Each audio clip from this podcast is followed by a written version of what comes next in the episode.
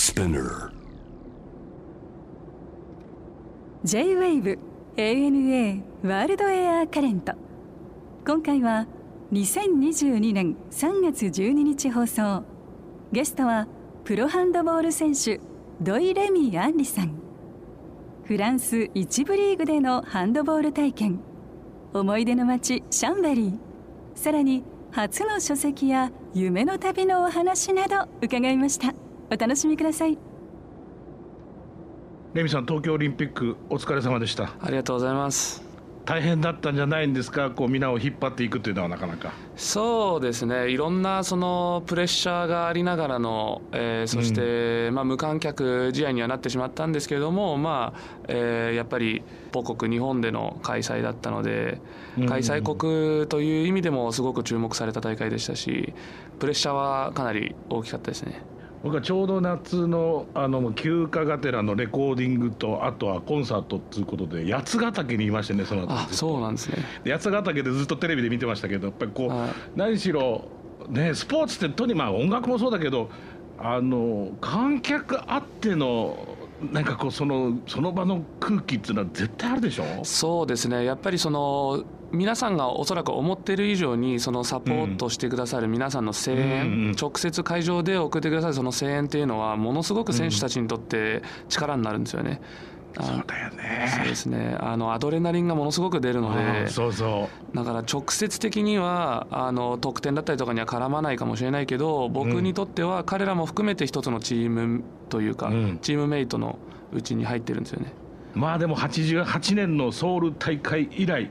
33年ぶりの勝利っていうのこれやっぱりこの瞬間はやっぱり気持ちよかったですか？いやそうですね。嬉しさがもうやっぱりもうでしかも戦った相手がポルトガルで、うん、えーはい、ヨーロッパ勢との試合、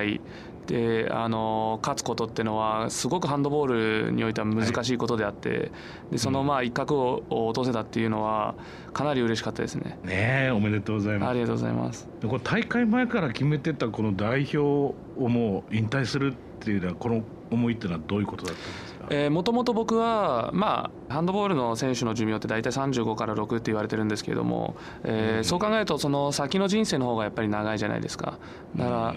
そこの人生を僕はしっかりそのセカンドキャリアに向けて準備をする時間が欲しくて。であのやっぱり日本代表に持っていかれる時間だったり体力精神力っていうのが計り知れないのでそれをちょっとこう引退する前に完全に僕はクラブチームの方で続けてるので完全に引退する前にしっかり準備する時間を作って社会に出たいな、うん、セカンドライフをこう迎えたいなと思ったので最初から決めておりました。はい、そうだね、まあ、今後の未来についてはちょっと後で伺おうと思いますけど、はい、今日はねレミさんのこれまでのこう旅について伺おうと思うんだけど、はいはい、どんなところ行かれてると思うんですけど、はい、あの思い出の地としてフランスのシャンベリーを挙げていただきました、はい、これは？えっと、僕が、えー、うん、ハンドボールをやってきて、えー、大学ずっと大学までは日本だったんですけど、はい、えー、その大学4年の時に膝を壊してしまって一回、うんうん、ハンドボール実は引退してるんですね完全に。で語学留学の目的で、えー、うん、行った先がフランスのシャンベリーだったんですね。お父さんフランス人？フランス人ですはいでまあお父さんがもともとシャンベリーの方だったわけではなくて、えー、シャンベリーを選んだ理由というのがもともと僕はその自然が好きっていうので、シャンベリーはものすごく自然が豊かであってで、まあ、フランス語を勉強する海外の,、えー、あの学生を集めてる大学もあって。でプラス、シャンベリーっていうところにものすごい強いハンドボールチームがあるんですね。あそうなんだ、はい、なので僕のスケジュールの予定は平日勉強して週末のシャンベリの試合見れたらなというなるほどなるほど、はい、そんなプランで 行ったんですね、はい、最初はきっかけは。はい。お生まれパリなんでしょ？それで千葉県で育って、はい、そうです。あの フランス語っていうのは家の中であったんですか？それはありました。はい。あの最初はフランス語しか話せなかったので、えー、日本に来た当時は日本語の方が全然喋れなくて。でまあだからお父さんと話す時はいまだにフランス語ですしずっとフランス語でしたね、はい、でそれをもう一度そのシャンベル行って、まあ、フランス語もしっかりやろうってこと？そうですね。はいやっぱり3歳までしかいなかったので、えー、ちゃんと話せたわけではなく、えー、しっかりフランス語を1年間学んでから日本帰ってきて、うん、でまた今度1年間別の英語圏行ってでそこから就職活動しようかなっていう、はい、そんなプランでしたね。だったけど、はい、またハンドボールになっちゃったわけそうなんです。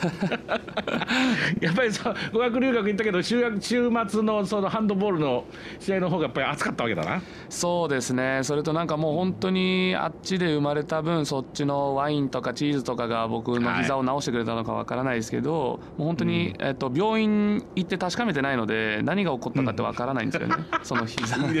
どうしてなで僕も知りたくなくてあのそこを詳細知っちゃうとなんかあのちょっとこのストーリーがロマンチックじゃなくなるじゃないですか、うん、そうだね、はい、だからこのまま触れないでこのまま奇跡だっていうことにしてるんです、うんどんな街ですか？いや素晴らしいところですね。あのフランスの、えー、うん、東の方に当たるんですけれども、はい、えー、スイスとイタリアの国境付近ですね、はい、なるほどなるほど、はい、あの辺りね。アルプスが美しいそうです。アルプスがすごく綺麗で、えー、シャンベリーにはフランスで一番大きい湖があるんですけども、はい。えー、ものすごく綺麗なんですよ。もう湖もすごく透き通ってて、うん、で奥には雪山が見えるみたいなすごいもう本当に天国ですかっていうぐらいすごく綺麗でで横にすぐその湖の横にあのちっちゃいシャンベリの空港があるんですね、でそこから飛行機が飛び立つ離陸も見れますしそこでみんなあのスカイダイビングとかやってるんで、空見上げるといろんな色のあのパラシュートが飛んでるんですよね。そう夏になると。シャモニーは何遍か行ったことあるんだけどなんかそういう雰囲気だったな。はい。シャモニーも本当に美しいですよね、うん、あのスキー場がすごく有名で、うん、そうそうそうそう、はいはい、あとその辺ではアヌシーっていう街がすごく有名で、あのヨーロッパで一番綺麗な湖があるって言われてるところがアヌシーですあそう。じゃあみんなはとか普段都会に住んでる人たちもこう夏場とかあるいはスキーのシーズンなんかに行くようなとこだね。そうですね。バカンスに本当にもってこいのところですね、うん、はい。そう。えレストランなんかもやっぱいいのあんなんいですか最高なんですよこれが。あの やっぱりあっちってあの、はい、チーズ料理がものすごく有名で。そうね。フォンデュとかね。そうなんです実はチーズフォンデュだったりとかラクレットって、うん、あのあの辺が発祥なんですよ基本はい、基本的にはスイスが発祥だって言われてるんですけれどもそっちのスイスの、はい、西の方とフランスのそのシャンベリだったりとかあの辺の地域サヴォワ地方って言うんですけど、はい、昔そこら辺を含めて全部サヴォワ国っていう国だったんですよ。うんそうでね、はい、でその時にあのラクレットだったりとかチーズフォンデュっていうのがあの、うん、生まれたので実は、うん、あのシャンベリーとかも発祥の地ではあってでそっちのレストランで食べるやっぱり本場のラクレットだったりとか。あのいろんなチーズ料理があるんですけどもうたまらないですね。もう香り思い出しちゃうもんね。少し少し甘めの白いワインだから飲みながらね。そうなんです。あ博士さんもチーズ料理お好きでいやもう大好きですねもうラクレットとか今言われただけでも今晩なんとかどうしかどうやったら食えるんだろうっていうのを考え始めましたね。実はあの日本ですけどあの僕、ラクレットの機械もアマゾンで購入させていただいて。ああるねあるね。はい。今まだ家でも日本でもこうラクレットはいつでも食べれるようにしてるんです。あれは本当にうまい。で僕も、うちもあるよ。娘が好きでねよくやってます。本当ですか？はい。素晴らしいでもそこで引退したはずだったねそのまあハンドボールをこのシャンベリーでまさかのこのまあ言ってみればプロ契約に至るわけじゃないですか。はい、これはやっぱりまあそのね幸い美味しいワインとチーズで膝も治ったわけですから、うん。はい、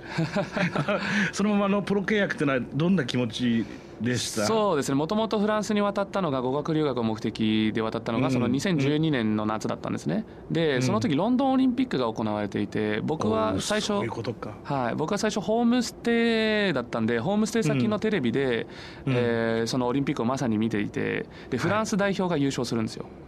で2連覇達成するんですけどその時のメンバーがゴロゴロいるようなチームなんですねそのチームって。は。はい、なんですごい本当にあのレベルの高いチームなんですけどまさか自分がそこと契約させていただくことになるとはっていうもう夢のような瞬間でしたね。これどうですか？あのやっぱりもちろんレベルということだけではなくてやっぱりこうかなりこうカルチャーとして、まあ根付いているヨーロッパっていうのはこのハンドボールっていうのはやっぱり全然違うがありますか？この日本の国内で体験したこととは。そうですね。全く違いますね。もともとのはい。その1試合ずつのその規模もやっぱり全然違いますし、うん、えー、普通にやっぱりサッカーに次ぐスポーツなので大体の国がヨーロッパではハンドボールが、なので普通に街中歩いててもやっぱりハンドボール選手として気づかれてなんか地元のヒーローだったりとかするんですよねやっぱり。ああまさしく。やっぱり地域密着型のあの総合スポーツなので、クラブチームなので、やっぱり週末になると、えー、映画見に行くんじゃなくて、えー、俺は毎回ハンドボールの試合見に行くんだっていう人たちがたくさんいるので、やっぱり根強い文化がありますね。そうだね。そんな中ででも実際こうご自身がで体験できたってのは大きかったでしょうね。すごく大きかったです。はい。やっぱりそこを経験することができたのであの今日本に帰ってきて、あこうした方がいいああした方がいいっていうのがすごく見えてるので、はい。あのその問題点とかも分かる分まあお力にそのハンドボール、日本のハンドボールがこうもっといい環境になるように、えー、お手伝いできたらなと思ってますね。そうだね、はい、そのフランスでのこう、はい、まあ、リーグにいらっしゃった時のうん、例えば練習とか、あるいはその皆さんとのこうチームのやり取りとかそういうのはやっぱり日本との違いみたいなもしあったらなんか教えていただけるとすごくありますね。そうですね。練習の内容自体も例えば日本って、まあ、ハンドボールだけに限らずやっぱり反復練習が多いんですよね。うん、はい、長い時間をかけて例えば3時間4時間っていうのを当たり前のように毎日、うん、えー、何度も何度も反復練習することが多いんですけど、うん、フランスは全く逆で短い時間1時間半ぐらいしか練習しないんですけど、うん、その短い時間で毎日新しいことを、うん、えー、練習内容として、えー、やるんですね。なので、集中していないとついていけないしでどうしてこういう違いが生まれるかっていうと,、えーと、日本はどっちかっていうと、まあ、僕の感覚なんですけど自分たちのプレーをしてれば自分たちのプレースタイルを貫いていれば相手に勝てるよっていう基本的な考え方とフランスだと、えー、毎回その対戦相手が変わるわけだからその対戦相手に合わせて自分たちのスタイルも変化させていかないと勝てないよねっていう考え方なんですね。なるほどね。興味深いね。そうなんです。なので毎日違う練習をしないとその対応力がつかないので、えー、そういった練習内容になるんですけどその分すごく集中してないとついていけないしただ、毎日違うことをやっていく中で新しい発見だったりとかいろんなアイデアが生まれたりとかするので、すごく進化していくんですよね。やっぱりあっちのあの戦術面だったりとか技術面というのが。なので日本っていい意味であの求められたことは100%できるけれどもやっぱり新しいことを注文されたらいきなり何かやってって言われたらやっぱり対応できないですしで何十年も前と同じハンドボールをやっちゃってるんじゃないかなっていう印象になってしまいますね。なるほどね、はい、逆に言うとでもその、まあ、日本人的考え方をするとやっぱこうチームプレーだから、うん、みんなでやっぱこう、ね、台本ストーリーみたいなものがいくつかこうプロットがあってそしてそれにいけるみたいなことをやっぱ組み立てなきゃなんないじゃない。はいはいはい、でそういうところって結構割と、まあ、サッカー見ててもそうですけど、はい、そういう感じがするよね日本チームってね。そうですね。だから僕は別にそうなんです、うん、あの僕は別に日本のやり方を否定してるわけではなくてあの、うん、両方ちょうどいいバランスが取れたところが一番ベストなんじゃないかなっていうふうに感じてますね。海外の方だと対応力がすごいけどやっぱり反復練習することを嫌うのでやっぱり一つ一つの あのつながりだったりとか、えー、プレーのそのクオリティの高さっていうのはやっぱり日本の選手もかなり高いんですよね。そうだろうな、はい、両方っておっしゃるけど逆に言うとなんか日本人が今これ音楽なんかも割と同じこと言えるんだけど、はい、結局みんな似たような音楽しか作れなくなっちゃったりする傾向があるのね。なるほどでそれはもうみんな真似っこしてあるいはもう、はい、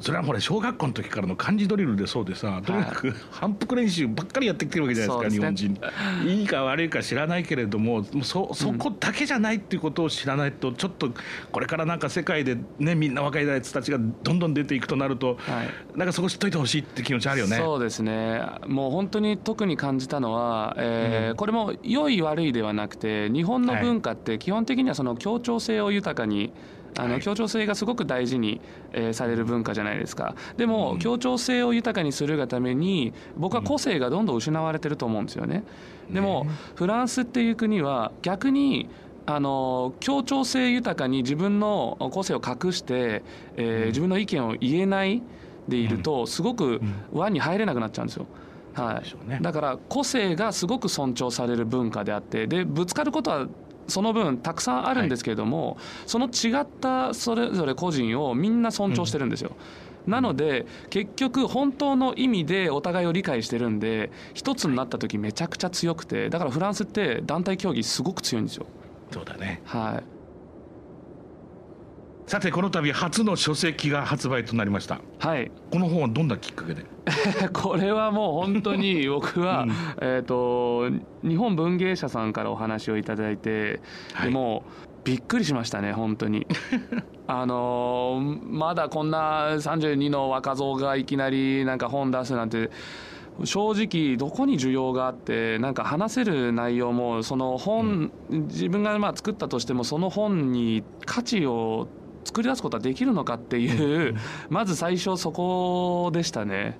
はい、でまあお話を伺っている中で、まあ、じゃあ自分がじゃあ本を書く上で価値を生み出すとするならば自分が今まであのいろんな、まあ、人生経験をしてきた中でいろんな苦労も、まあ、実はあったんですね。その、はい、まあ、一回引退したりとかあとはフランスリーグ行ってからも、えー、過酷な、まあ、人種差別を受けてきたりとかで、まあ、オリンピックも含めて延期があったりとかなんかいろんなことがありあった中で、えー、僕はどうそのもの結果を捉えて、えー、はい、自分を、えー、ポジティブな方向に持っていけたかっていうのが、うん、えー、まあ、僕の人生だったんですけどそれをこう言葉にして伝えたら今この暗いニュースばかり流れてる世の中で少しでもこう元気になってくれる方がいるんじゃないかなって思って、えー、その本をまあ出版することを決意しました。タイトルが「レミタンのポジティブ思考」はい。うん、逃げられないなら楽しめばいいという。はい。そうですね。これはもう本当にまあ僕のモットーというかその人生ってチャレンジじゃないですか、はい、あらゆることをこう選択していく毎日で選択するっていうことはやっぱりチャレンジであってでそのチャレンジの中でやっぱり苦しいことっていうのはたくさんあると思うんですよね失敗したりとか、うん、でこれはもうアスリートに限らず本当に皆さんそうだと思うんですけどで苦しいことから逃げられない状況だったりもするじゃないですか、はい、もう仕事を辞めるにしてもみたいな。でもそういう逃げられない状況をむしろなんか楽しんでしまえばいいじゃないか。っていうふうに僕は思えたことがフランスリーグで、えー、人種差別を受けて本当につらかった時にそう思えたことが今につながる第一歩目になったんでそういった思いをこう皆さんに伝えられたらなという内容です。ぜひ皆さんも。ぜひよろしくお願いします。そしてこの TikTok もレミタンとして440万以上のフォローを持つという。はい。どうなんですか？TikTok 面白いですか？そうですね。もうなんか440万でも自分でも規模がもう全然もうわからないぐらいあのになってしまって全然ピンときてないんですけどこの数字自体が。あの、うん、もう本当にたまたま友達の紹介で始めてで、はい、彼らを笑わせるためだけに最初やってたんですね。でまあ彼らが僕のことをレミタンって呼んでたんでそのままの名前をつけてやってたらそれが定着しちゃったっていう感じなんですけどもう本当にまさか遊びで始めたものがここまで大きくなるとはまさか全然思ってなかったです。いやでもかかわいいじゃないすごく、ね、そうですね。はい。なんで。最近はもうなんかやっぱりやらなきゃみたいな使命感もあるわけ？全くないですね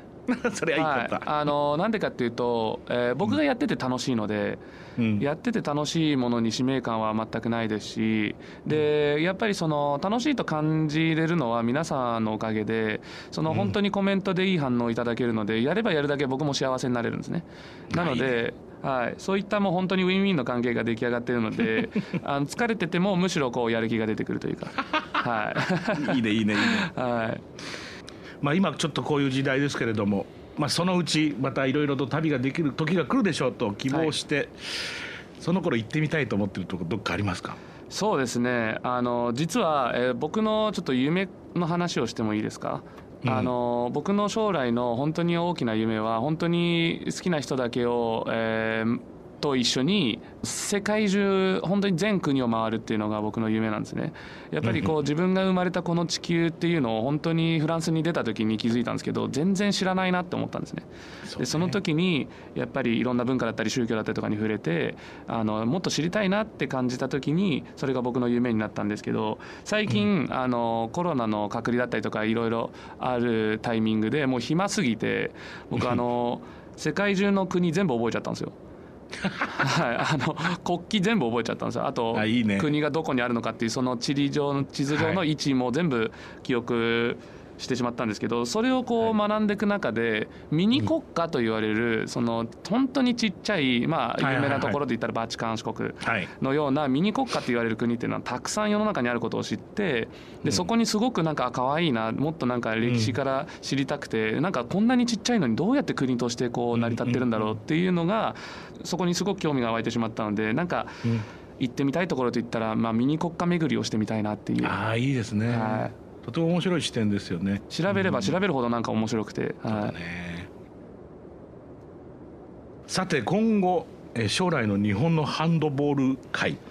はい、どんなふうにしていければいいですかね？そうですね。僕が思い描くあの、うん、まあ、漠然とした未来はいろんな当たり前が増えたらいいなと思っててあの当たり前のようにみんなハンドボールを経験したことがあったりとか当たり前のようにハンドボールの推しのチームがあるとかあとは、まあ、日本代表だったりも当たり前のように毎回オリンピックに出ていい結果を残すだったりとか、はい、なんかテレビつけたら当たり前のようにちょっと試合が見れるチャンネルがあったりとか、はい、なんかそんなたくさんの当たり前が、え日常にあふれたら、なんかいいなっていう漠然とした未来があるんですけどそこに先駆けて、まあ、今2024年、はい、えーえー、一応プロリーグ化を目指して、えー、実はハンドボールもプロリーグ化しようという今流れができているのでそこを目指して今頑張っているところです。ちょうど僕らの年代はさ若い頃にまさしくサッカーが日本でそういうふうにして J リーグできていってさ、はい、まあキングカズだなんだラモスだなんだっていう、うん、僕ちょうどカズさんと同じ年なのであなるほど。年齢がね、はいはいはい、キングカズ見てるといつもさなんかああいう男がね次のスポーツやっぱ引っ張っていくままさしくあなただと思うんだよね。そうやって で日本でだって今今 J リーグみんな見るじゃないですか。はいはい、でね、こういうふうになってい,、くん。だよね、うん、20年経ってばさ。そうですね。まあカズさんと比べられちゃうとちょっともう今日申し訳ないんですけどそういうふうになれたらなとは僕も思いますね。はい、本当だよね。だからそれはもう本当に今こういう、まあ、ちょ少しばかりマイナーな状況だからこそ、うん、ハンドボールの未来があるんじゃないですかね。そうなんです。だからあの僕はハンドボール、うん、日本に帰ってきて、あのハンドボールがマイナーでよかったなって実は思っていて、うんうん、なるほどあのフランスにいたら結局、まあ、日本でも野球選手だったりサッカー選手だったりそうだと思うんですけどフランスにいたらハンドボールだけやってればよかったんですよ。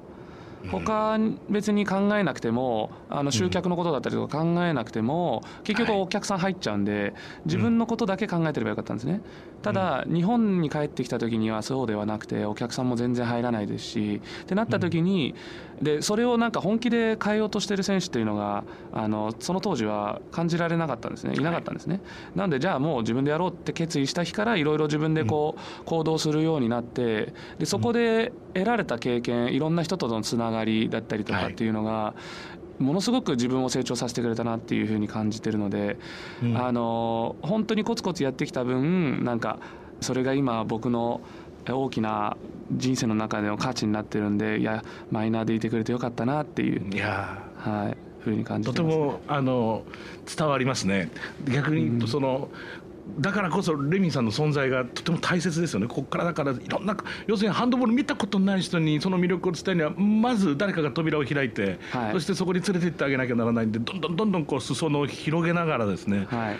で高みをいつも教えてくださることが大切なんじゃないですかね。そうですねそこに対してやっぱりその、えー、見に来てくださった皆さんに、うん、えー、どれだけその非日常だったりとか、はいえー、普段味わえない感覚をご提供できるかっていうのがやっぱり今後ハンドボールが盛んになっていくきっかけになると思うのでそういったところを本当に重要視して、えー、プロリーグ化だったりも進めていけたらなって思ってますね。はい、さてそして最後にこれはもう皆さんに伺ってるんですけど。はいレミさんにとっての旅って一体何ですか？はい、えー、僕にとっての旅は、えー、クリスマスの朝のようなものですね。はい。面白いね。はい、あのー、クリスマスの朝ってそのツリーの下に置いてあるプレゼントに向かっていく瞬間っていうのがものすごいワクワク感じゃないですか。だからそのワクワク感が旅と似ていてで旅におけるプレゼントっていうのがそこで直接文化と触れて得られた経験だったり学びそして思い出これがプレゼントなのかなって考えた時にクリスマスの朝とすごい似てるなって思ったんですね。素敵ですね。ありがとうございました、はい、楽しかったです。こちらこそありがとうございました WAA World Air Current